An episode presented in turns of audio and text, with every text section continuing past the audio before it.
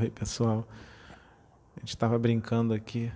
Por isso que a gente está aqui, todo mundo rindo, que estava brincando aqui antes de, antes de gravar. Eles não vão ouvir, tem que falar aqui. Fala aqui, é o quê? Era D R, gente, titia Jeremias aqui, Dona Soninha com Pedro. Ah, é muito engraçado. Mas é uma D R boa. Foi gravado, né? Mas não pode. Não pode ir para o canal, não. É. Então vamos lá, então. É... É... Quem vai gravar, quem, o espírito que vai incorporar em mim hoje é um Exu Caveira, tá, gente? Mas ele nunca gravou nenhum vídeo. Ele faz parte da falange de é, alguns Exus Caveiras que já, já incorporaram em mim. É. Ele se apresentou a mim esses dias, ele incorporou em mim para falar com a Sônia. E que eu achei interessante que ele foi contando para mim um pouco da história dele, né? Um pouco da história dele. E ele disse que quer falar sobre esse assunto, porque o que aconteceu com ele quando ele estava encarnado é, vem acontecendo com muita gente, com muita gente, por causa do materialismo e outras coisas também, ele, porque ele era materialista. Então ele vai contar um pouco da história dele, né, o que aconteceu com ele e o que está acontecendo também com muitas pessoas após o desencarne. Isso, já, isso sempre, sempre aconteceu, no caso acontece já há muito tempo, mas o que ele disse para mim é que no momento que nós estamos, mesmo com todas as coisas que estão acontecendo, de transição planetária, de pandemia, essas coisas, mesmo assim, as pessoas estão vendo as outras desencarnando cedo, pessoas que é, as pessoas nunca imaginavam que fosse desencarnar. Tem gente aí que perdeu o pai e a mãe para essa, para esse vírus. Tem gente que perdeu a família inteira, só sobrou a pessoa para esse, para esse vírus. Isso tudo tem um propósito, né, gente? Tudo isso aí tem um propósito. Tem um porquê, pode ser um monte de coisa, pode ser karma, pode ter sido escolha no plano espiritual, antes de encarnar, escolheram, pode ter sido pela vibração, né? Pode ser um monte de coisa, mas que, que tem um, uma explicação, com certeza tem. E mesmo com tudo isso que está acontecendo, ainda existe muita gente materialista, né? É, as pessoas estão vendo, às vezes, uma pessoa jovem, Com, com boa aparência, com boa saúde, com situação financeira muito boa, indo embora, desencarnando. E tem muita gente que está vendo tudo isso e, e continua da mesma forma, né? É o famoso, aquela famosa frase é, que diz, ah, comigo não vai acontecer, comigo não. As pessoas têm isso no seu inconsciente, mesmo que ela fale, não, pode acontecer comigo, mas no seu inconsciente, é, de forma inconsciente, ela... ela, ela ela acha que com ela não vai acontecer, e que está imune, que Sabrina falou, e de repente acontece, entendeu? É, então, ele vem falar sobre isso, sobre essa história dele, com relação a algumas coisas que estão acontecendo com muita gente aí, que está desencarnando, e algumas coisas que estão acontecendo, tá bom? Eu vou... Quer falar, Sabrina? Tá. Isso que o Pedro está falando, gente, até assim, reforçando, trazendo um pouquinho para esse momento que nós estamos vivendo, é, uma pessoa lá do meu trabalho, que a Sônia hoje acabou passando lá e teve notícias com relação a essa pessoa que é, eu conheço, meu irmão conhece, enfim, ele pegou Covid, mas...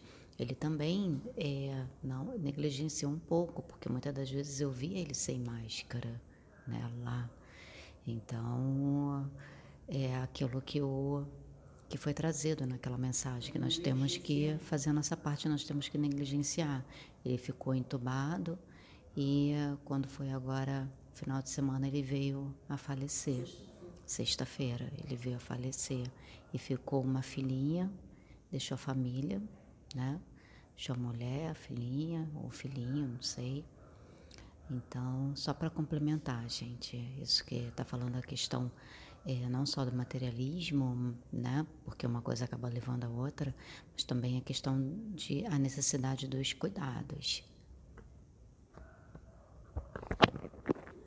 É, e eu estou me incomodando também para trazer um testemunho do que eu vivi hoje, que eu fui num hospital aqui perto, que se chama Hospital Salgado Filho. É na sexta-feira à noite, nós estivemos lá, eu e Sabrina, para levar um amigo que se acidentou, e deixamos ele lá internado.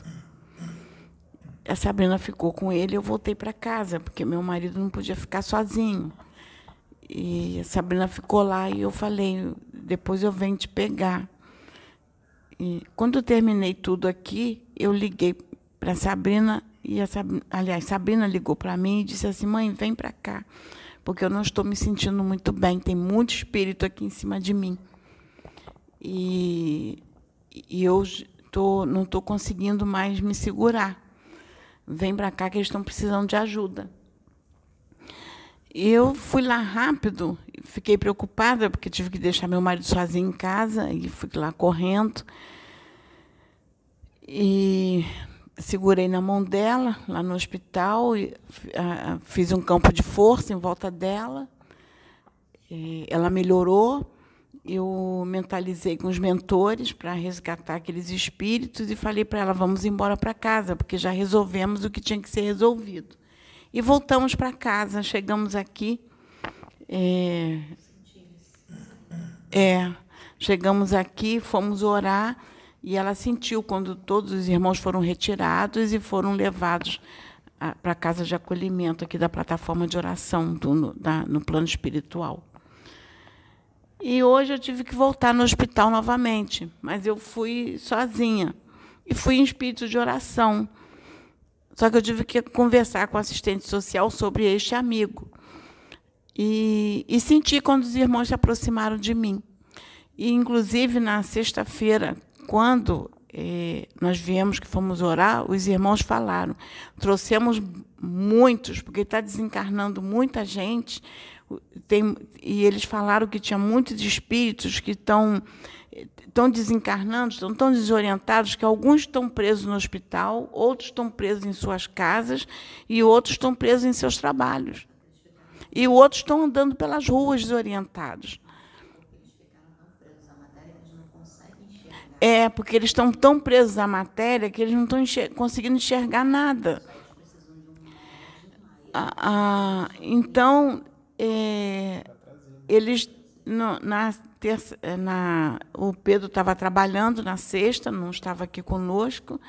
Aí eu e Sabrina fomos orar, e, e os mentores levaram, inclusive depois eles falaram conosco que é, trouxeram uma boa parte, mas não trouxeram todos. Aí hoje eu retornei lá e fui preparada, porque eu sabia que ia ter resgate também. Aí fui em preparo, fui preparada, fui ligada com o pai. Aí fui conversar com a assistente social, senti quando os irmãos estavam sendo acoplados em mim, eu sentia a energia deles, eu sentia a angústia, muitos angustiados, e eu estava sentindo a angústia deles, sentindo a agitação que eles estavam, eles estavam assim, numa agitação muito grande, muito angustiados, eu estava sentindo tudo isso. E a assistente social sentiu que eu, que eu estava... Eu, ela achou até que eu estava agitada, que eu estava muito, num estado de ansiedade muito grande.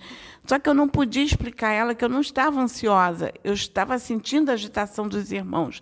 Eu estava muito equilibrada, consciente do que eu estava fazendo, mas eu estava sentindo o que eles estavam sentindo. E vim... Quando terminei de resolver o problema do amigo, vim embora. Não, quando eu estava retornando... Aí eles falaram comigo, passa no trabalho da Sabrina, que vai ter resgate. Eu fui, passei no trabalho da Sabrina por causa desse irmão, que não estava é, bem, e nós não sabíamos que ele tinha falecido. Aí eu passei lá e perguntei por ele. Eles disseram, ele faleceu na sexta. Eu falei, então ele está aqui. Mentalizei com ele e falei, senhor, acopla ele em mim que eu, que eu vou para vou para lá. Se tu me incomodou para eu estar aqui, é porque é para resgatar este irmão também. Aí fui seguir, eu até ia pedi para o meu sobrinho me pegar de carro. Eu falei, não, eu vou caminhando, porque eu vou em espírito de oração, e se tiver mais algum perdido pela rua, tenho certeza que Deus vai resgatar. Aí vim oração pela rua, andando devagar, orando até chegar em casa, porque eu falei, Senhor, eis-me aqui, Pai. Sou teu instrumento, eu vim para isto, eu vim para fazer a tua obra, eu sou teu instrumento, Pai. E vim caminhando. Pedro está rindo, porque ele sabe que eu faço isso o tempo todo, ando pelas ruas orando e pedindo a Deus para socorrer os irmãos. Então, quando eu cheguei aqui, liguei para a Sabrina e para o Pedro, fomos orar. Aí o mentor falou, realmente todos foram acoplados em você, já foram resgatados. Então, graças a Deus, já foi removido mais irmãozinhos do hospital, o amiguinho da Sabrina lá do trabalho já foi recolhido. Então, muitos já foram ajudados, graças a Deus. E só para complementar, meus irmãos, com relação ao hospital, quando a Sônia chegou lá, ela viu como é que eu estava. Eu estava numa tremedeira, me arrepiando muito, porque eram muitos em cima de mim, e pedindo socorro, pedindo ajuda. Eu até tentava me comunicar com eles e falando, socorro vai vir, não está sendo negado socorro a vocês. Eu tive que pedir para a Sônia ir, porque eu já estava, eu estava me segurando, e Uh, uh, eu já estava quase incorporando no hospital, porque era muita coisa em cima de mim, eram muitos irmãos, imagina, eram muitos espíritos. E quando ela chegou, ela viu como é que eu estava, a luta que eu estava tendo para não incorporar era tão grande que eu estava tremendo, a minha carne tremia. O, o, o, eu tava, teve um rapaz que até... que me viam tremendo, até passavam, tá tudo bem, eu não, tá tudo bem e tal, porque as pessoas não estavam entendendo o que estava acontecendo, me vendo tendo uma tremedeira danada, né? E eu não estava entendendo que eu estava me concentrando e, e fazendo muita meditação e elevando muito meu pensamento para não incorporar ali, porque como eles querem muita ajuda, né? E quando eles insistem muito, muitas das vezes você não consegue, você não tem controle, né? E é um dispêndio de energia muito grande. Então, estava acontecendo isso. É, e a Sônia falou, quando ela estava falando que ela veio na rua, andando na rua, né? É, orando, conversando.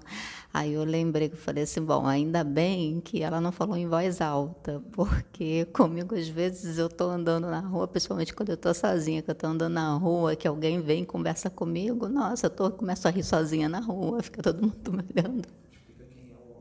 Alguém é um, um mentor, um, um espírito, né? Alguém que vem para conversar comigo, para orientar, e conversa no pensamento. Aí não tem como, você tem as reações, né? Humanas, você começa a rir, ou então você fala sozinha, alguma coisa assim.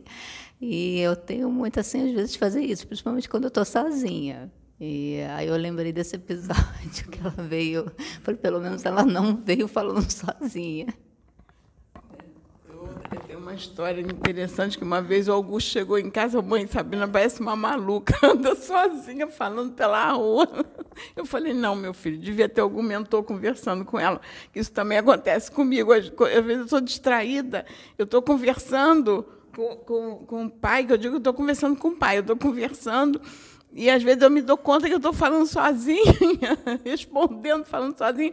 Eu fico assim, gente, às vezes as pessoas pensam que nós estamos loucas, porque eles não conseguem ver nada, não escutam ninguém falando com eles. E, e de repente, do nada, é, é, é, eu me distraio. É como se aquilo fosse normal para mim, é normal. Então, às vezes, eu respondo. Eu me dou conta que eu estou na rua, eu tenho que segurar, eu tenho que responder mentalmente. É, isso é uma coisa que eu já estou treinando muito, já vem treinando, né? A gente evita. Mas eu fiquei feliz da gente ter... de gargalhadas dele. É. Eu falo alguma coisa na cabeça dele. Ele dá umas gargalhadas. Quando chega é. Também... Então, irmãos, é, fico feliz da gente ter sido instrumento do Pai nesses dias, ter ajudado muitos irmãos, que é para isso que nós estamos aqui na Terra, para ajudar os irmãos. Nós estamos para somar. E eu até vou trazer um... Vou trazer um... Eu não vou citar nomes, porque foi até interessante. Uma, uma comunicação que eu tive com uma irmãzinha hoje, e que ela estava é, colocando sobre é, vizinhos que fazem muito barulho, com som, com, com festa, com bebidas. E eu até falei assim para ela, olha, aqui acontece muito isso com a gente, de ter, tem vizinhos que dão festa e tem muita bebida. O que a gente faz é orar. A gente ora, e é interessante quantos, é, é, quantos irmãos são resgatados. E são várias casas aqui perto, porque é tudo muito próximo, né? Então, são várias casas. Então, aonde tem festa próximo da gente, a gente já sabe que vai ter resgate. E uma vez nós tivemos uma experiência interessante que veio um mentor, e era uma festa grande aqui perto, muito grande, e, e foi feita uma fila, e o mentor conduzia um a um, vamos, vamos, vamos, e eles passavam pela casa aqui pelo trabalho espiritual, porque estavam sendo resgatados. Então, é bom, eu, eu, eu até falei com ela, ore nesse momento, porque se está próximo de vocês, tem um porquê. E eu, eu deixo essa mensagem, porque se está perto, tem uma festinha próxima e tudo, a gente sabe que, que geralmente as festinhas envolvem bebidas, vão atrair irmãos desencarnados. Então, é bom a gente ficar em espírito de oração, que a gente vai ajudar. Vou falar rapidinho que o irmão já chegou, acho que ele está se acoplando ali, se ajustando no Pedro. Eu evito muito, meus irmãos, entrar em hospital, eu evito muito ir até cemitério, porque é muita coisa que eu sinto. Então, justamente por ser assim muita coisa, eu preciso sempre que tenha alguém comigo.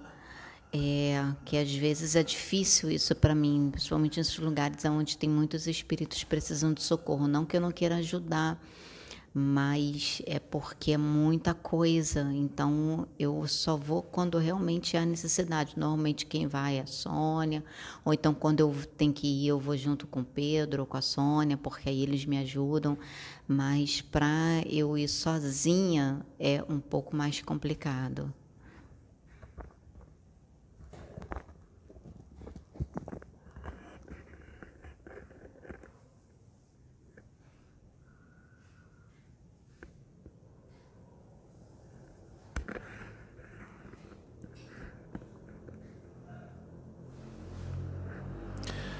Laruia, Emojubá,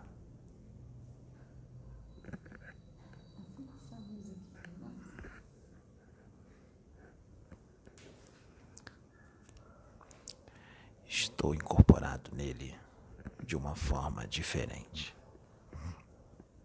a qual ele não esperava.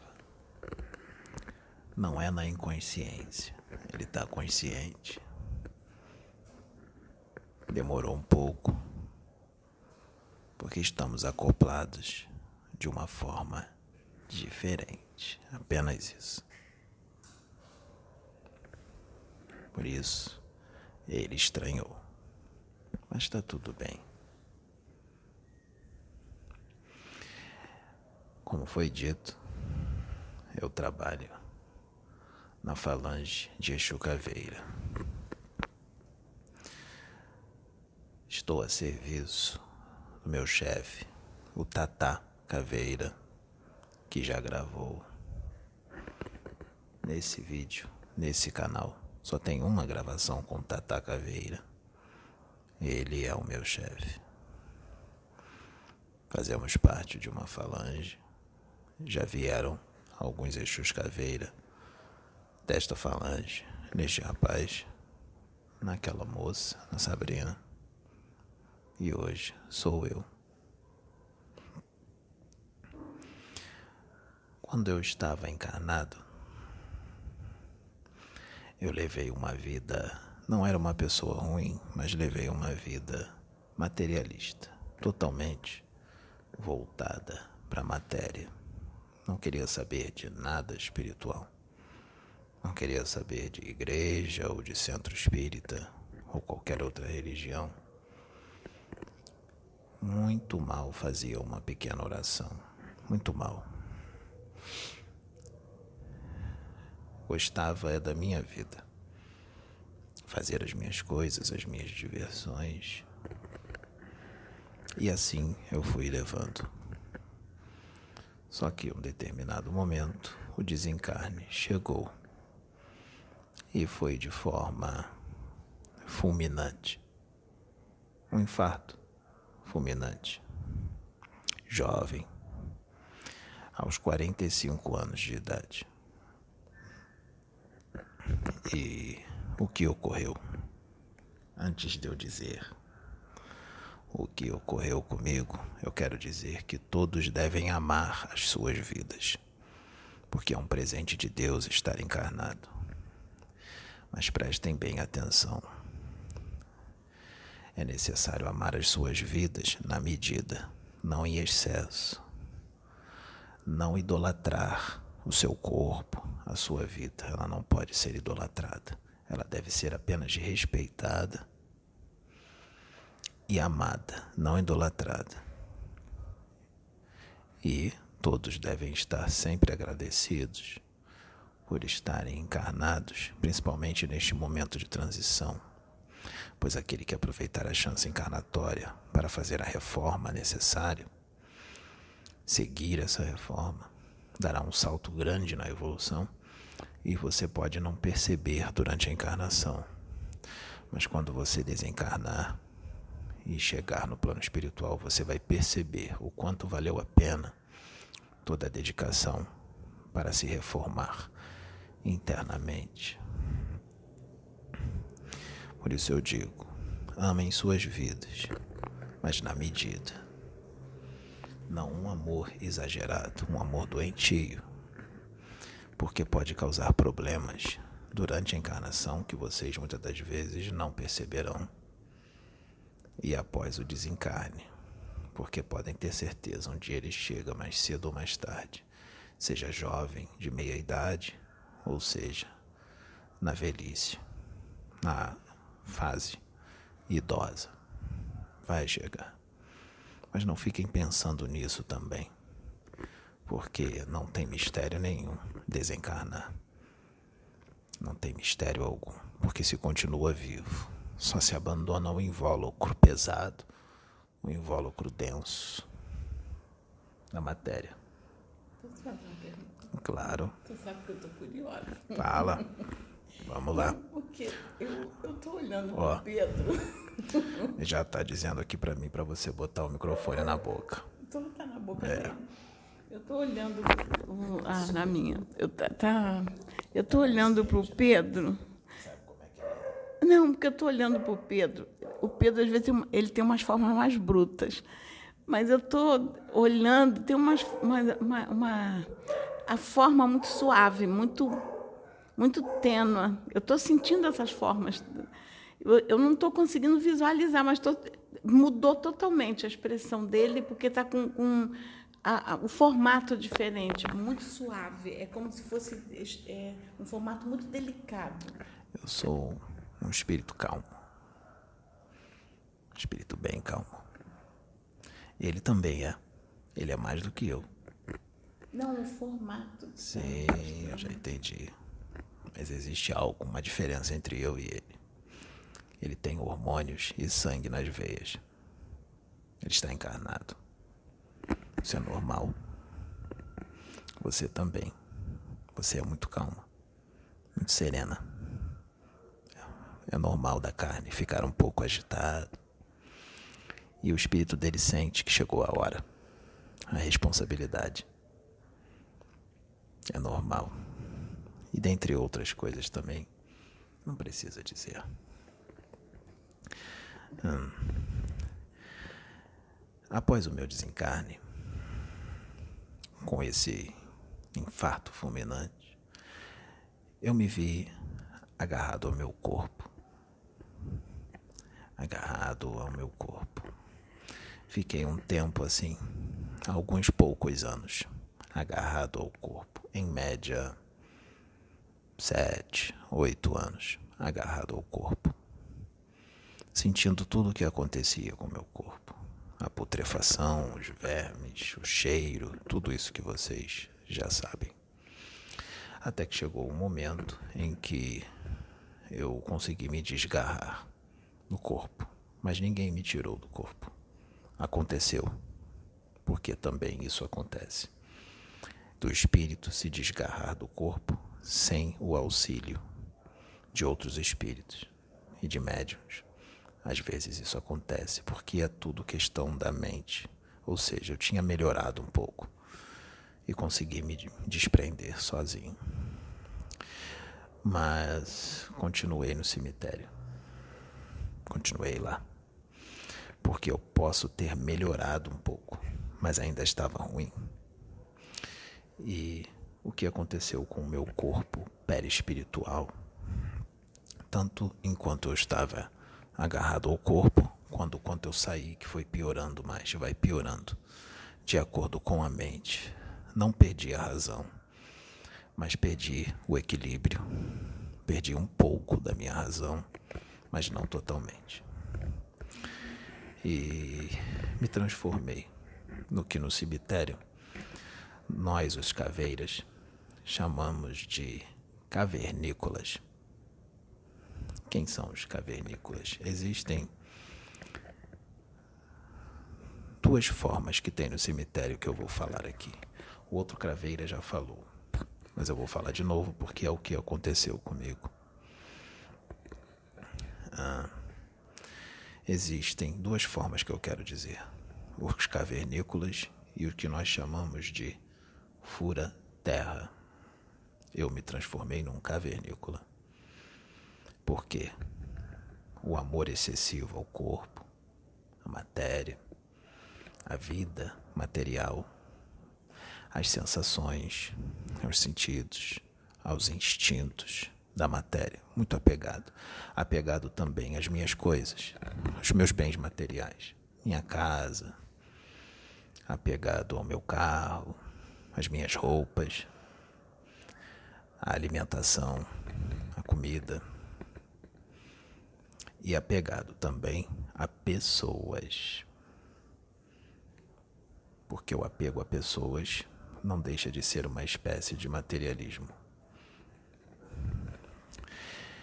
E quando eu me desprendi do corpo, a minha mente foi criando esta forma perispiritual de cavernícola, como ela é. É como se fosse aquele filme A Volta dos Mortos-Vivos. Você é um vivo, um morto-vivo, um fantasma. O seu corpo perispiritual está em decomposição, aparecem parte dos ossos, é fétido. Nós perdemos a fala, ficamos grunhindo como se fosse um bicho. Não conseguimos falar quando nos transformamos em cavernícolas. Os vermes passam pelo corpo perispiritual. As larvas astrais, miasmas, criações mentais do próprio espírito, ou seja, minha, da própria mente desequilibrada. Várias formas mentais inferiores criadas pela minha própria mente. Então eu viro um depósito de morbo fluido, de fluidos densos, corpo perispiritual também muito adensado, muito materializado, mediante a vida que eu levei, muito materialista. E o que ocorre com esse tipo de espírito? Não fui vítima disso, porque nesse cemitério ao qual eu estava, havia a proteção dos caveiras. E eles não permitem que esses espíritos entrem no cemitério, espíritos os quais eu vou dizer agora. Magos negros, quiumbas, vampiros astrais, feiticeiros do mal, feiticeiros desencarnados e magos negros desencarnados, e também feiticeiros encarnados em desdobramento, e magos negros encarnados em desdobramento também. Não deixam entrar esse tipo de espírito no cemitério protegido. O que esses espíritos fazem com os cavernícolas? O feiticeiro encarnado, porém desdobrado, quando ele dorme, ele vai no cemitério e ele gosta muito de pegar os espíritos que se tornaram cavernícolas para fazer magia negra. O que eles fazem? Eles pegam esse espírito, o traz nas suas vibrações, no seu magnetismo, leva para o seu lugar de origem, para o seu centro, para a sua casa, e começa o processo de magia negra, quando ele quer se vingar de alguém, ou uma vingança encomendada para prejudicar alguém, quando alguém quer prejudicar a outra pessoa, sempre mediante um pagamento. Esse é o feiticeiro do mal encarnado, que muitos já conhecem. Eles pegam esse espírito cavernícola, feiticeiro, e ele acopla na aura de uma pessoa, de um encarnado. Se houver sintonia mental e emocional do encarnado com o espírito, fica mais fácil, porque o cavernícola é desequilibrado emocionalmente e mentalmente, de vibrações baixas. Se o encarnado estiver sintonizado, fica muito mais fácil. Acopla o espírito cavernícola num encarnado. E o que ocorre? Todo o morbo fluido que está no corpo perispiritual do espírito cavernícola é transferido por ressonância para o encarnado. Também há um processo simbiótico, né, da mente do cavernícola com o encarnado, do encarnado com o cavernícola, e das emoções do cavernícola para o encarnado e do encarnado para com o cavernícola. Nesse acoplamento, um morbo fluido passa para o encarnado. Ele fica doente fisicamente, várias doenças, vários problemas físicos aparecendo. Os familiares levam essa pessoa no médico e o médico diz que não tem nada, não consegue descobrir a causa, que doença é essa, porque não é física, é espiritual. Assim como o encarnado também começa a ficar desequilibrado, porque as emoções, os pensamentos do cavernícola está passando para ele através do processo simbiótico. Também pode ficar psiquicamente transtornado, mediante o processo simbiótico. Isso se resolve numa casa de umbanda séria, num centro espírita, até em igrejas evangélicas, pentecostais, também se resolve. Os feiticeiros, essa é uma forma de usar os cavernícolas para o mal. Já os magos negros, vamos falar dos magos negros desencarnados. Os magos negros desencarnados gostam de pegar os cavernícolas, levam para os seus laboratórios, incrustado nas rochas ou na subcrosta planetária, e, junto com os cientistas que trabalham com eles, seus comparsas, cientistas desencarnados, o mago negro usa o espírito cavernícola, que é um depósito de morbo fluido, para que ele crie, junto com os cientistas, vírus, bactérias, e o cavernícola se transforma num hospedeiro, num viveiro, para a criação de vírus e bactérias para causar epidemias, pandemias e outras coisas mais com relação às pessoas, causar doença generalizada. Usam os cavernícolas como marionetes também. Isso é uma das coisas que eles fazem. Ou seja, além do sofrimento que o espírito já está tendo, mental, emocional, espiritual, ele ainda pode sofrer um processo obsessivo profundo com esses espíritos, esses déspotas do astral inferior, como os magos, os feiticeiros, cientistas do mal, desencarnados. Graças ao bom Deus, eu não passei por isso, porque, como eu disse, o cemitério é protegido, o que eu estava. E existe uma outra espécie de espírito, que são os fura-terra. São aqueles que também levaram uma vida extremamente materialista, idolatravam seu corpo, amavam as suas vidas além da conta, ligados muitos deles a vícios, tudo aquilo que afasta de Deus, um materialismo muito exacerbado, muitos vaidosos ao extremo, de todo tipo, porque nem todos ficam agarrados ao corpo. Existem pessoas que desencarnam, mesmo sendo muito materialistas, não ficam agarrados ao corpo, saem, mas se transformam nesses espíritos pela mente, pelo que pensam. Já os fura-terra, sua condição é pior do que a dos cavernícola, porque, dos cavernícolas, porque os fura-terra perdem completamente a razão. Eles se tornam loucos, loucos mesmo, totalmente, sem um pingo de razão. Como ele não tem razão, ele não serve nem para ser usado por magos negros, porque o mago negro precisa que o espírito tenha um pouco de razão para que ele possa dominar esse espírito através da hipnose e do seu magnetismo vigoroso. Então, nem para, o, para os magos negros, os fura-terra servem. Eles amam tanto os fura-terra, espíritos que nós chamamos de fura-terra, amam tanto os seus corpos que eles ficam ali tentando cavar a areia do cemitério para pegar os seus corpos de volta. Uma atitude totalmente insana e que eles não param, não cessam. Eles ficam insanamente tentando pegar o corpo deles de qualquer jeito.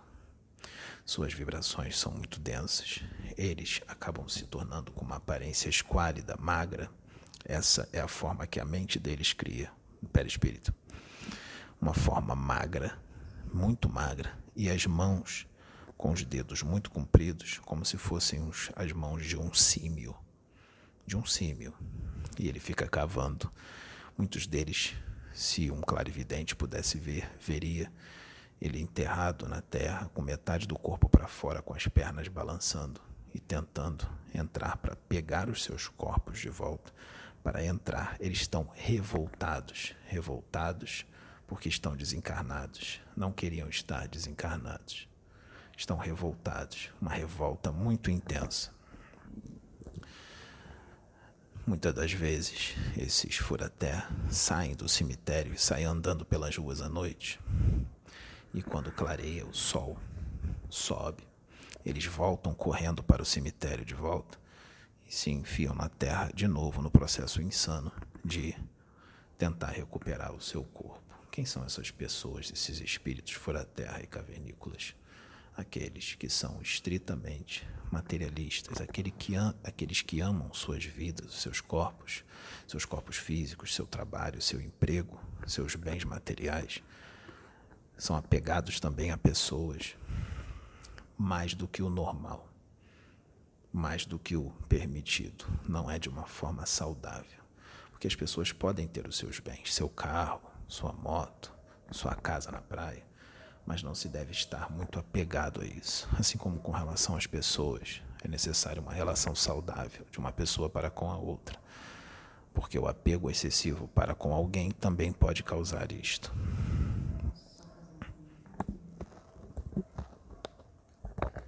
No caso, pelo que você está falando, a pessoa ela se torna um possuidor dos bens e um não possuído pelos bens, né? Ou seja, a pessoa que se deixa possuir pelos bens, ela passa a ser um possuído, né?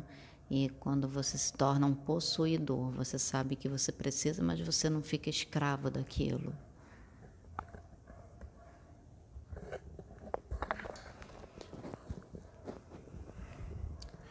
Então, eu me transformei neste tipo de espírito, num cavernícola, que nós chamamos assim, o tatá. Em determinado momento que eu estava preparado, estava melhor psiquicamente, emocionalmente, mas ainda muito ruim, mas um pouco melhor. Fui resgatado com ele, junto com outros espíritos, alguns outros que estavam na forma cavernícola. Com relação a mim, passei por todo um tratamento no plano espiritual, toda uma limpeza.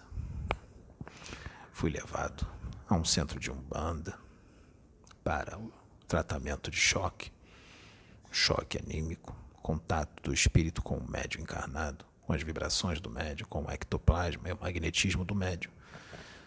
Nos tira daquele transe mental louco e também serve como uma limpeza para o nosso corpo extremamente materializado e depósito de morbofluido. É claro que tudo é feito de uma forma para que o morbofluido que está no espírito não passe para o médium.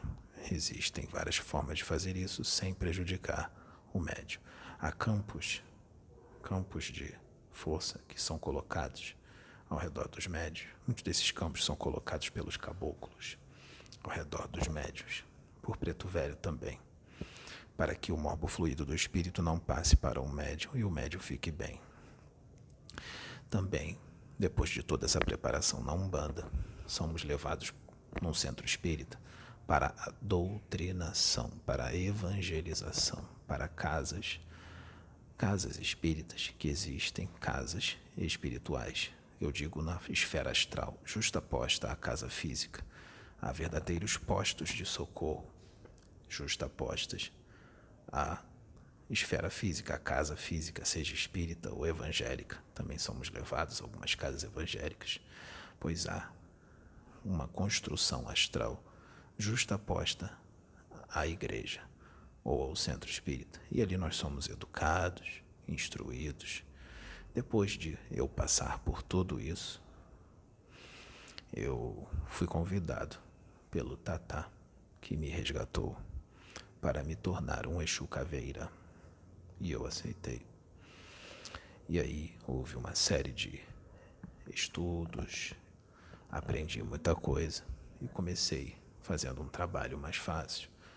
Comecei ali como um aspirante, aprendendo com os outros caveiras. E hoje eu tenho uma certa patente, para que possa entender. Não é assim que é feita a hierarquia, as patentes. Mas para que as pessoas possam entender, eu diria que é como se eu fosse um sargento dos caveiras. Como se eu fosse um sargento. E hoje estou muito bem. E estou nessa falange abençoada dos Exus Caveira, que fazemos um trabalho com muito amor, com muito carinho, para com os recém-desencarnados. O que eu quero dizer com tudo isso? Que nós, mesmo acontecendo tudo isso que está acontecendo, da pandemia e as pessoas vendo as outras desencarnarem, muitos, mesmo vendo tudo isso, não mudam, continuam materialistas, porque muitas das vezes um desencarne com esse vírus ou de alguma outra forma é um aprendizado também para a pessoa que fica, para que essa pessoa, vendo que a outra tão jovem desencarna de repente, uma pessoa que ela não esperava que fosse desencarnar, ou nem precisa ser tão jovem, mas desencarna disto, para que a pessoa que é materialista também serve um aprendizado. Aquela pessoa precisava desencarnar daquilo e Deus ao mesmo tempo dá um aprendizado para a outra que fica. É como se fizesse várias ações numa só. A pessoa que fica pode refletir e dizer, é, realmente, a qualquer momento estamos indo embora. Eu deveria ser menos materialista, deveria me preocupar mais com o próximo, deveria ser um pouco menos um acumulador de dinheiro no banco, deveria ajudar um pouco mais o meu próximo, deveria ter um pouco menos de apego a pessoas e a bens materiais, mas não. Mesmo passando por algumas situações para mudar, essas pessoas continuam muito materialistas. Muito, muito materialistas. E o que nós estamos vendo de muitos que estão desencarnando desse vírus e de outras formas, acidentes ou outras doenças ou qualquer outra coisa. Muitas pessoas, espíritos encarnados, quando se tornam recém-desencarnados, muitos agarrados ao corpo e depois de desagarram do corpo viram cavernícolas. Outros já nem ficam tão agarrados no corpo, ficam apenas algumas horas, alguns minutos e desgarram.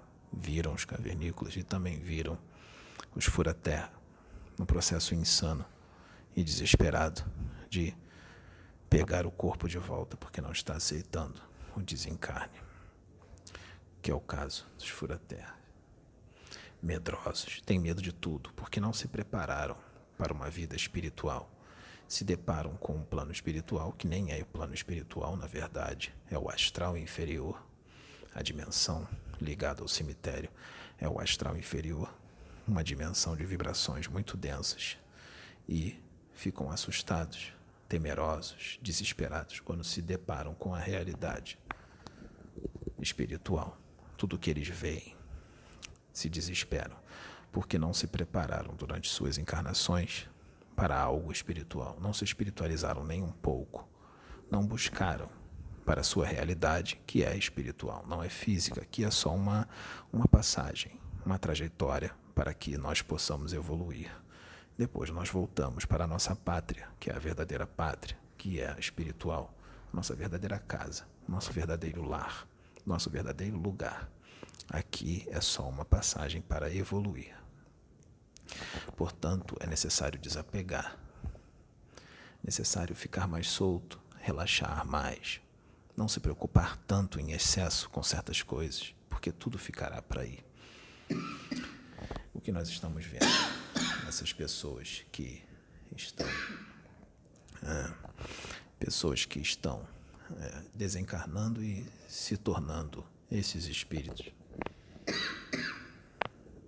se tornando esses espíritos. Muitos estão se tornando assim, outros que estão desencarnando desse vírus, por exemplo, nos hospitais. Estamos vendo muitos desses espíritos nos hospitais, agarrados aos corpos. Quando o corpo vai enterrado, ele vai junto, e outros não ficam agarrados aos corpos, mas ficam por ali, pelo hospital, achando que ainda está encarnado e sentindo todas as sensações que estava sentindo quando estava encarnado, as, os sintomas da doença, sentindo falta de ar, chamando, gritando a enfermeira, dizendo que precisa de ajuda, sentindo dor no peito ou dor nos pulmões, dor de cabeça, os sintomas, e ficam ali pelo, pelo hospital. Muitos, não são poucos, não, são muitos, porque essa é a realidade da maioria da Terra, é a realidade da maioria, infelizmente. Então são muitos ali nos hospitais, perambulando, achando que ainda estão vivos. Alguns, muito poucos, sabem que desencarnaram, mas pelo apego muito grande à matéria, ficam aqui na crosta. Não conseguem, vamos dizer assim, para que fique fácil entender, não conseguem subir, ficam aqui. E está tendo todo um trabalho, principalmente de nós, os Exus Caveira. Nós estamos participando desses resgates nos cemitérios, nos cemitérios e também nos hospitais. Por isso, você foi levada no hospital, ela também, porque muitos foram acoplados em vocês, que desencarnaram deste vírus que está por aí, e outras doenças também, acidentes, foram acoplados em vocês, acoplado nela, e foram resgatados. E nós demos um desafogo para os hospitais, demos uma aliviada, esvaziamos o local desses hospitais, mas virão outros, porque mais pessoas desencarnarão desse vírus. E nós temos certeza absoluta que vai acontecer a mesma coisa com muitos dos outros que desencarnarem nos hospitais desta doença e de outros, outras causas, seja outras doenças, seja um acidente ou qualquer outra coisa. Por isso estamos aqui, para alertar as pessoas, para que as pessoas sejam um pouco menos materialistas, se espiritualizem um pouco mais, desapeguem dos bens materiais, desapeguem um pouco das pessoas, porque não existe amor assim, doentio, de aquele apego excessivo, aquele, aquele que sufoca, não é assim? Sufoca o outro. Mãe com o filho, filho com a mãe, o pai com o filho ou filha, filha ou filho com o pai ou com a avós. Isso é muito ruim, ficar apegado, porque isso impede você de ir para um lugar melhor, para uma dimensão melhor. Por quê? Porque para você ir para uma dimensão melhor, para uma colônia espiritual, por exemplo, é necessário uma série de quesitos. É necessário que não tenha vícios, nenhum tipo de vício. É, cigarro, bebida ou drogas ou outro tipo de vício. É necessário que se espiritualize mais, É necessário que não se faça o mal. Não precisa ser perfeito, não precisa se tornar um anjo para ir para uma colônia. Na colônia. Nas colônias espirituais tem muita gente com muitos defeitos, mas para que possa ir mais fácil, desapega, largue os vícios, seja menos materialista e fica mais fácil. Se percebe que está desencarnando, que está indo embora, faça uma preparação, ore, comece a pensar em Deus, se entregue para Deus, não se desespere, porque o medo, o medo atrapalha também. O medo faz com que muitos fiquem agarrados ao corpo também, de forma inconsciente. O medo é um problema muito sério na Terra. É necessário desapegar, é necessário que não se tenha medo, porque o medo atrapalha muito o agir dos espíritos, porque o medo acaba também se tornando, a própria pessoa que tem um medo excessivo da morte, ela coloca nela mesma uma espécie de manta, uma espécie de rede magnética em si mesmo, criado pela sua própria mente, que não permite que nós possamos ajudar, remover a pessoa do corpo e dar um auxílio. Nós temos, aí nós temos que fazer todo um trabalho com médiuns, doadores de ectoplasma, médios que têm consciência e conhecem um resgate desse tipo, que tenham conhecimento na ideoplastia, na doação do ectoplasma, de algumas situações relacionadas à natureza, com elementais e tudo mais, para poder ajudar os espíritos a remover essas pessoas dos seus corpos, ou tirar da situação que se encontram, a situação debilitada, a patologia mental que faz com que um espírito desencarnado se transforme num cavernícola ou num fura-terra. Eu digo que é uma visão aterradora, parece uma ficção científica, parece um filme de terror, mas eu digo que é bem real. Eu digo que esse filme, A Volta dos Mortos-Vivos, tem um outro aí também que se chama The Walking Dead. Esses, essas pessoas que criaram isso, elas foram desdobradas e foi mostrado para elas esses espíritos, porque existem espíritos daquele jeito. E foi uma forma de dizer, essas pessoas que trouxeram esses filmes ou seriados, uma forma de mostrar para o mundo, para as pessoas, que aquilo existe. Claro que foi criada toda uma história, toda uma ficção com relação ao seriado ou ao filme, que foge à realidade, sim, porque precisa ser dessa forma para que as pessoas assistam, tem, tem que ser criada uma história e tudo mais. Eu entendo isso, mas aquilo dali é uma demonstração de que aquilo existe, mas na esfera espiritual, não física, como mostrada nos filmes. Ali é para mostrar algo que existe na esfera espiritual. Foram pessoas que foram desdobradas, diretores, produtores de filme, os escritores, foram desdobradas e foi mostrado para eles a realidade. E quando eles voltaram para o corpo, eles não lembravam, mas aquilo eclodiu como se fosse uma ideia para fazer um filme ou um seriado daquele jeito. Aquilo dali mostra para vocês como é a realidade de um cavernícola. Posso fazer uma colocação? Já está me incomodando aqui, porque eu observei quando você falou que eu não tinha esse conhecimento. Eu, tô, eu fiquei atenta. Você disse que você foi resgatado, foi levado para a Umbanda. Na Umbanda, você recebeu o choque anímico, foi preparado. Depois de preparado, você foi levado, pelo que eu entendi, pela descrição, para uma casa kardecista, para ser doutrinado. E, tam... que você está pensando? E também a casa evangélica ajuda nessa doutrinação. Então, o que eu estou pensando no que você declarou é que uma ajuda a outra. Então, tem que ter uma união muito grande. Por isso que está se lutando pelo universalismo. Chegar no ponto que foi trazido agora para você, que é necessário que seja falado aqui. Você percebe que no plano espiritual não há essa divisão de religião. Os espíritos trabalham juntos e, e eles usam todas as religiões.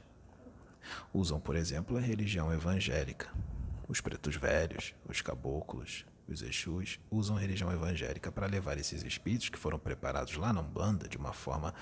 Ali a Umbanda é como se a Umbanda fizesse o serviço mais pesado. Mais pesado. Não, não é que seja melhor. Não existe um melhor do que o outro. Todos são bons. Não existe isso. A Umbanda só faz uma, um serviço um pouco mais pesado para tirar os fluidos densos, para dar aquela melhorada no perispírito, do espírito que está debilitado. Cada um... Tem a sua finalidade. Tem a sua finalidade. Esse espírito é pego, depois de preparado e limpo, levado para a religião espírita para ser educado, doutrinado, e fica no posto de socorro, que é justaposto à construção física de um centro espírita. Mas também outros são levados para a religião evangélica, para uma pentecostal e até mesmo para uma batista, qualquer uma, para que ali... ele possa ser educado de acordo com a sintonia que ele tem com cada religião, a situação da vibração. Uns estão mais ligados à Umbanda, outros estão mais ligados a, a ao evangélico, outros estão mais ligados à espírita, e nós não sacrificamos as consciências de ninguém. Nós levamos o espírito para a religião a qual ele sintoniza melhor. E eu digo que na Umbanda, no centro de Umbanda, também tem um posto de socorro. Tem uns que já ficam por ali mesmo, para receber o aprendizado ali. Entendeu? Então, são levados também outros para igrejas católicas também.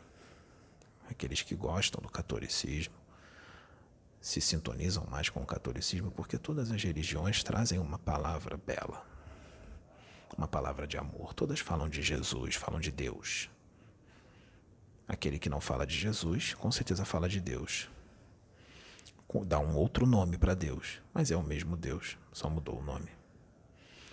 Então, são levados para essas casas para serem evangelizados, para conhecerem um pouco mais da vida espiritual, para se reformarem. E depois, com certeza, são preparados para a reencarnação. Seja neste planeta ou seja num outro planeta. E quando reencarnam, chegam numa condiçãozinha melhor, porque foram instruídos, mas não quer dizer que estarão cem por cento. Deverão buscar nas suas encarnações o espiritual, e serão colocadas pessoas no caminho deles para instruí-los. Mas, claro, ocorre de nem tudo dá certo, podem repetir tudo de novo. Pode acontecer de repetir todo o erro de novo e ficar materialista de novo e todo esse trabalho e virar cavernícola de novo quando desencarnar. Por isso que a gente vem aqui para dizer para as pessoas que mudem enquanto estão encarnadas, porque algumas dessas pessoas podem estar passando por isso. Já foram cavernícolas, foram preparadas e continuam materialistas. E podem virar cavernícolas de novo após o desencarne, ou for a terra, que é pior ainda. Então, é melhor trabalhar agora, não é? Pode falar. Desculpa. Não, é que eu estava avaliando que uma coisa que eu sempre coloco aqui é a questão do julgamento, da gente não julgar. Sim. Não julgar o médium, não julgar o espírito, não julgar ninguém, nem o espírito. Sim. Não julgar. Então, é uma pessoa que está inserida numa religião, que estuda muito a, a doutrina, muitos livros, e, e, e adota uma postura muito julgadora. É um materialista também? Esse que julga muito, ele, no caso que você disse, um evangélico? Eu estou me referindo a todas as religiões. No caso aí, o problema é mais da, o problema é mais da ortodoxia. Do materialismo. Da ortodoxia, do fundamentalismo, mas também tem materialistas que agem dessa forma, porque eles não estão, na verdade, ele, no inconsciente, eles não estão aceitando aquela informação. Mas, mas a, o que fica ortodoxo, ele não é um materialista? Nem sempre, nem sempre. Um ortodoxo, ele só tem uma visão menos expandida da realidade. Convicções próprias, interpretações É, que ele acha que é certo, que muitas das vezes são interpretações errôneas da realidade. Muitos desses fantasiam o espiritual. Há vários casos diferentes. E existe também, sim, como você disse, o materialista, porque no fundo, no fundo, ele não está aceitando aquilo porque ele não acredita. Pode ser um ateu que diz que não é ateu, mas pelas atitudes é um ateu, sim. Porque, no fundo, no fundo, ele não acredita. Ele tem uma dúvida muito forte se realmente é aquilo, se realmente existe, se realmente é aquilo mesmo. Por exemplo, quando alguém diz que não acredita nas incorporações que acontecem no Pedro, por exemplo. Uma pessoa dessa pode ter vários tipos de problema. Ou ela não acredita mesmo, porque ela deduziu pelas suas convicções, pela sua análise, como um especialista que é, que não há espírito nenhum ali, porque para a pessoa dizer isso, ela tem que ter conhecimento de causa. Ela tem que ter a certeza de que não tem um espírito ali.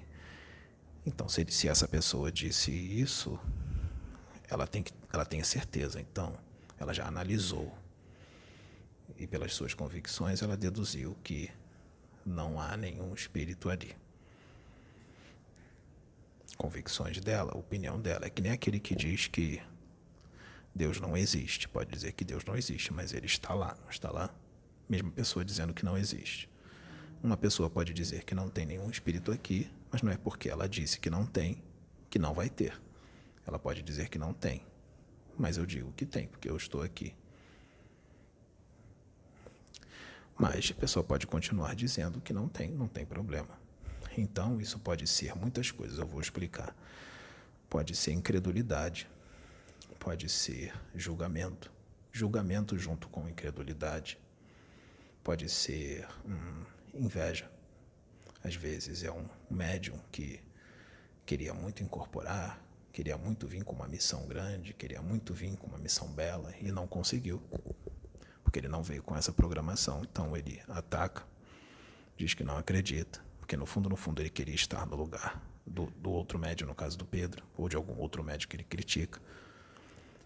Pode ser revolta, uma pessoa revoltada, uma pessoa que é, tudo deu errado na vida dela, mas se tudo deu errado é porque tem algum motivo.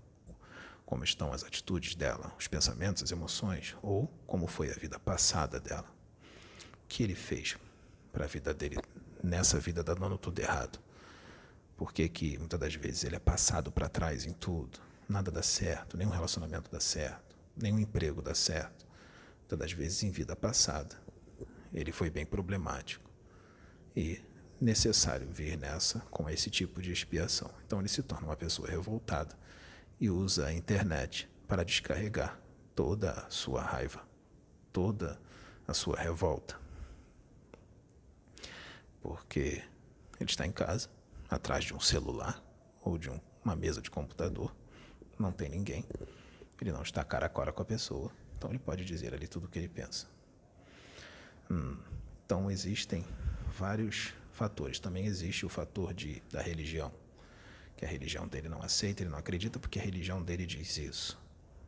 Então ele não acredita. Ou a doutrina, às vezes é um umbandista, mas na cabeça dele só pode vir uma determinada quantidade de espíritos. Não pode vir muitos espíritos diferentes. Isso tudo é doutrina. Isso tudo é, é uma questão ortodoxa, ortodoxia. Isso, isso é ortodoxia. Porque se um médium for preparado para incorporar muitos espíritos, ele será preparado para incorporar muitos espíritos. E se ele não for, mas na atual encarnação houver uma mudança, uma mudança de planos, ele pode incorporar. Quando a Sabrina, por exemplo, é usada para resgate, não passa uma quantidade imensa de espíritos por você? Então, é, você está ali incorporando, eles estão acoplando, passando por você. É uma quantidade imensa de espíritos. Então, por que esse limitar? É, isso é como se fosse dizer para Deus o que ele pode fazer e o que ele não pode, o que ele tem e o que ele não tem, porque isso não pode, porque é impossível. Isso pode, porque lá no livro tal está assim. Então, estão limitando o agir de Deus. É por isso que uh, esse rapaz, nós não inserimos ele em religião nenhuma. É claro, nós levamos ele numa igreja ou outra para receber uma instrução, mas não se prendeu, nós não deixamos que ele se prendesse a religião nenhuma, senão tudo que está sendo feito através dele hoje não poderia estar sendo feito por causa da questão doutrinária que estaria forte nele e ele ia impedir o agir dos espíritos. Por isso nós gostamos de médiuns assim, que não foram ligados a religião nenhuma, porque nós podemos trabalhar de forma mais profunda, de forma mais profunda, porque mesmo aqueles que dizem que não estão agarrados à doutrina, que são universalistas, muitas das vezes não são, não. Eles estão agarrados a regras, dogmas, e impede, atrapalha muito o agir dos espíritos.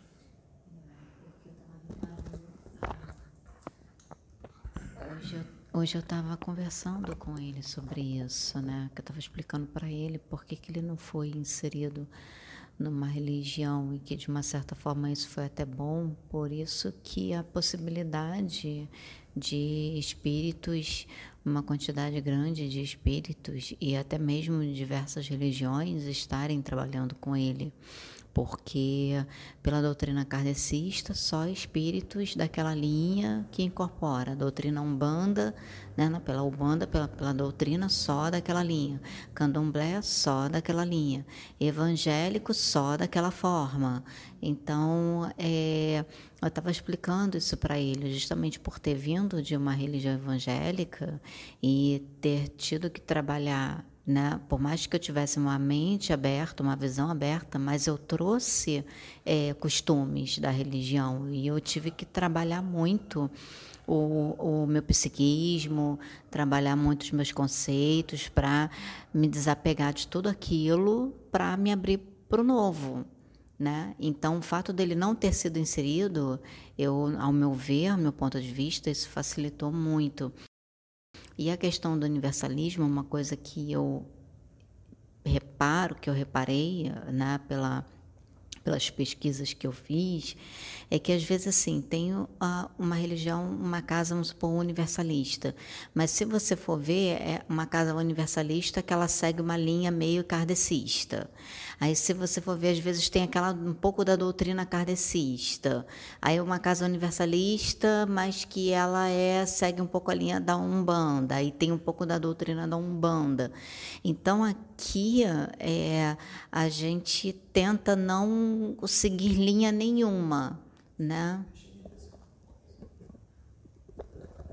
Eu digo que poucos, muito poucos, muito poucos na Terra, vamos dizer no Brasil, muito poucos no Brasil têm uma visão universalista, muito poucos.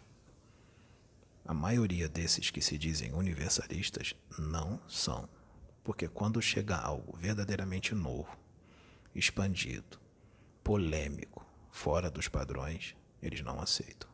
Então não há universalismo. É claro que tudo tem que tem que sempre ser observado, analisado, deve haver um crivo, sim, mas nós não podemos pegar isso de uma forma exacerbada, porque senão impede que o trabalho seja feito, impede que as coisas aconteçam. Tudo deve ter um limite, que nem a parte da mistificação. Falando da mistificação, está lá em Kardec, em Livro dos Médiuns, da mistificação, pegaram aquilo ali e fizeram daquilo dali uma lei de uma forma totalmente diferente do que o que está escrito ali. E não viram o que estava escrito depois com relação a essa explicação da mistificação. Então, é claro, é o ingrediente muito bom para se perceber se há uma mistificação ou não é, como já foi dito pelos espíritos aqui, analisar a, analisar a conduta do médium, a reforma íntima que ele está fazendo, a postura do médium.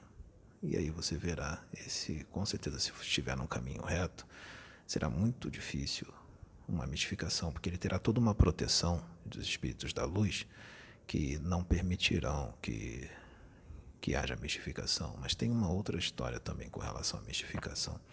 Muitos espíritos que são mistificadores, que usam médiuns mistificando, ah, muitas das vezes Deus usa esses espíritos para trazer uma, uma boa mensagem, mesmo sendo um mistificador, mesmo que às vezes um médium ou uma pessoa que nem é médium está fingindo uma incorporação, muitas das vezes o que essa pessoa que está fingindo uma incorporação fala vai ser útil para muitos. Então Deus ali aproveita a situação ruim, uma intenção má, para fazer algo bom, e as pessoas nem percebem que algo bom foi feito, mesmo uma pessoa fingindo, mistificando. não é o caso aqui. Realmente o Pedro está incorporado, né? Muitos não vão acreditar, mas isso não me importa, porque eu não me importo, nem eu e nem o médium. Não nos importamos com o que as pessoas pensam, nós nos importamos com o que Deus pensa. Se nós nos importássemos com o que as pessoas pensam, não estariam sendo gravados mais vídeos. Depois que aconteceu uma determinada situação nesse canal, teria parado tudo. Então isso é uma prova de que nós não nos importamos do que uma pessoa fala, seja ela doutor da lei ou não, seja conhecido ou não, seja, sei lá, qualquer pessoa. É necessário que deixe bem claro uma coisa: são homens, não são deuses. Seja famoso ou não famoso, são homens sujeitos a erro, a muitos erros, muitos erros. Porque muitos que se dizem conhecedores do universo e detentores da verdade absoluta, esses são os que menos sabem. Só têm livros decorados na cabeça, mas a prática da realidade espiritual não tem, não tem. Eu posso fazer uma colocação?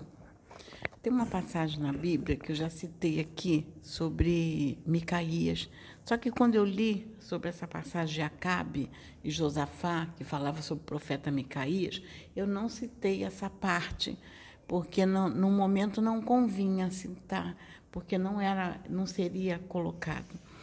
Porque essa, esse versículo sempre me chamou a atenção na Bíblia, porque ele fala que Micaías... É, quando fala para Acabe que se ele entrasse na guerra ele seria morto, ele disse assim, teve é, um, quando Deus foi, ele diz que Deus convocou os espíritos, cinco os espíritos foram a Deus, e que Deus falou assim, quem vai persuadir Acabe? Então teve um espírito que disse assim, eu vou lá persuadir Acabe a entrar na guerra, e vou falar através de todos.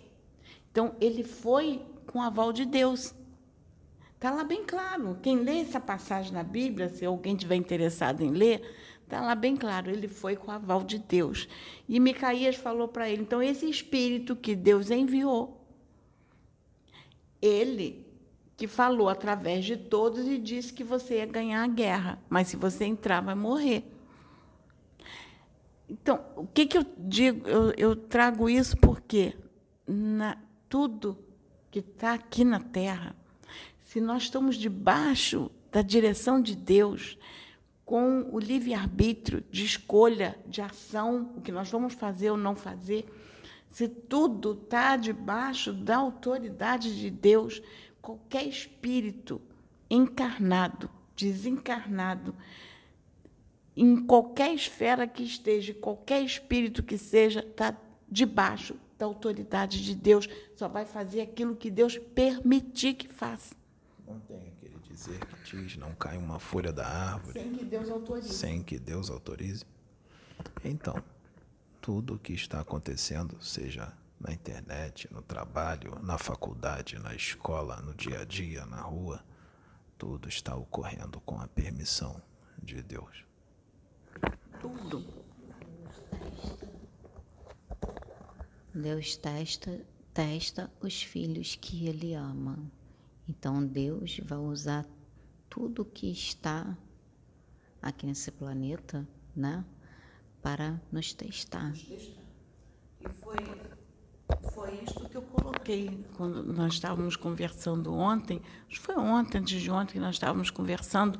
E eu disse assim, essa, essa parte da, da, que fala da mistificação no... no no livro dos médiuns, que eu, que eu fui ver, aí eu disse assim, isso aqui é muito profundo, porque se o Espírito Verdade trouxe todo isso aqui, olha aqui uma forma de Deus testar os filhos. E eu, eu, eu passei a minha vida toda estudando a Bíblia. Agora eu estou tendo é, contato... com os, o, o, o Evangelho, segundo o Espiritismo, com o Livro dos Espíritos, o Livro dos Médiuns, que eu tô com... só que eu estou vendo de uma outra visão, porque eu estou vendo numa visão, eu, eu acho até mais expandida, porque eu passei a minha vida toda estudando a Bíblia. Eu agora... Então, quando eu li isso aqui, eu falei, gente, peraí, quem trouxe foi o Espírito Verdade, é o Espírito Santo de Deus que trouxe.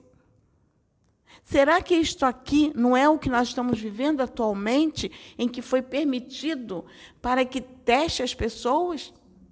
Porque se você for ver na Bíblia, fala que Deus está todo testando. Testando os profetas, como mandou um espírito mistificador usar os quatrocentos profetas de Acabe. Até Jesus. Então, eu fiquei assim, será que nós estamos tão fora da realidade que nós não estamos entendendo a profundidade do que é dizer isto aqui? A gente está vendo o espírito mistificador para todo lado, em todas as pessoas, e estamos esquecendo de ver que Deus está nos testando com o espírito mistificador. Exato. E os testes continuarão sendo feitos. Eles continuarão sendo feitos. E eu digo que mais pessoas serão reprovadas, mesmo com todas essas mensagens. Por quê? Nem todos vão ver os vídeos. Outros vão ver uma parte e depois não vão ver até o fim. Poucos, muito poucos, verão um vídeo do início ao fim. Já foi gravado bastante tempo, não foi? Foi. Será que vão chegar nessa parte em que nós estamos falando isso? Não sei. Não vão chegar. Muitos não vão, não vão chegar nessa parte. Então, prepare-se para mais. Prepare-se para mais. Porque haverão manifestações espirituais, canalizações, incorporações, neste médium, que vai causar um grande rebuliço. E cada um vai mostrar a sua cara mediante o que vai acontecer. E os testes serão feitos. E esses testes é muito para os religiosos, para os espíritas, umbandistas, universalistas, principalmente esses três, espíritas, umbandistas, universalistas. Com relação aos políticos, os testes estão sendo feitos de outra forma. Com relação aos artistas, os testes estão fazendo de, sendo feitos de outra forma. Com relação àqueles que levam uma vida normal, os testes serão feitos de outra forma. Os testes aqui estão sendo feitos com aqueles que estão buscando a espiritualidade, seja da religião que for. Também com alguns evangélicos de todas as religiões. O que eu quis dizer é que a maior massa são os espíritas, umbandistas e universalistas, candomblecistas também. Os testes estão sendo feitos. Tem gente que nem vai chegar até aqui, já saiu daqui há muito tempo, por causa de algo que aconteceu.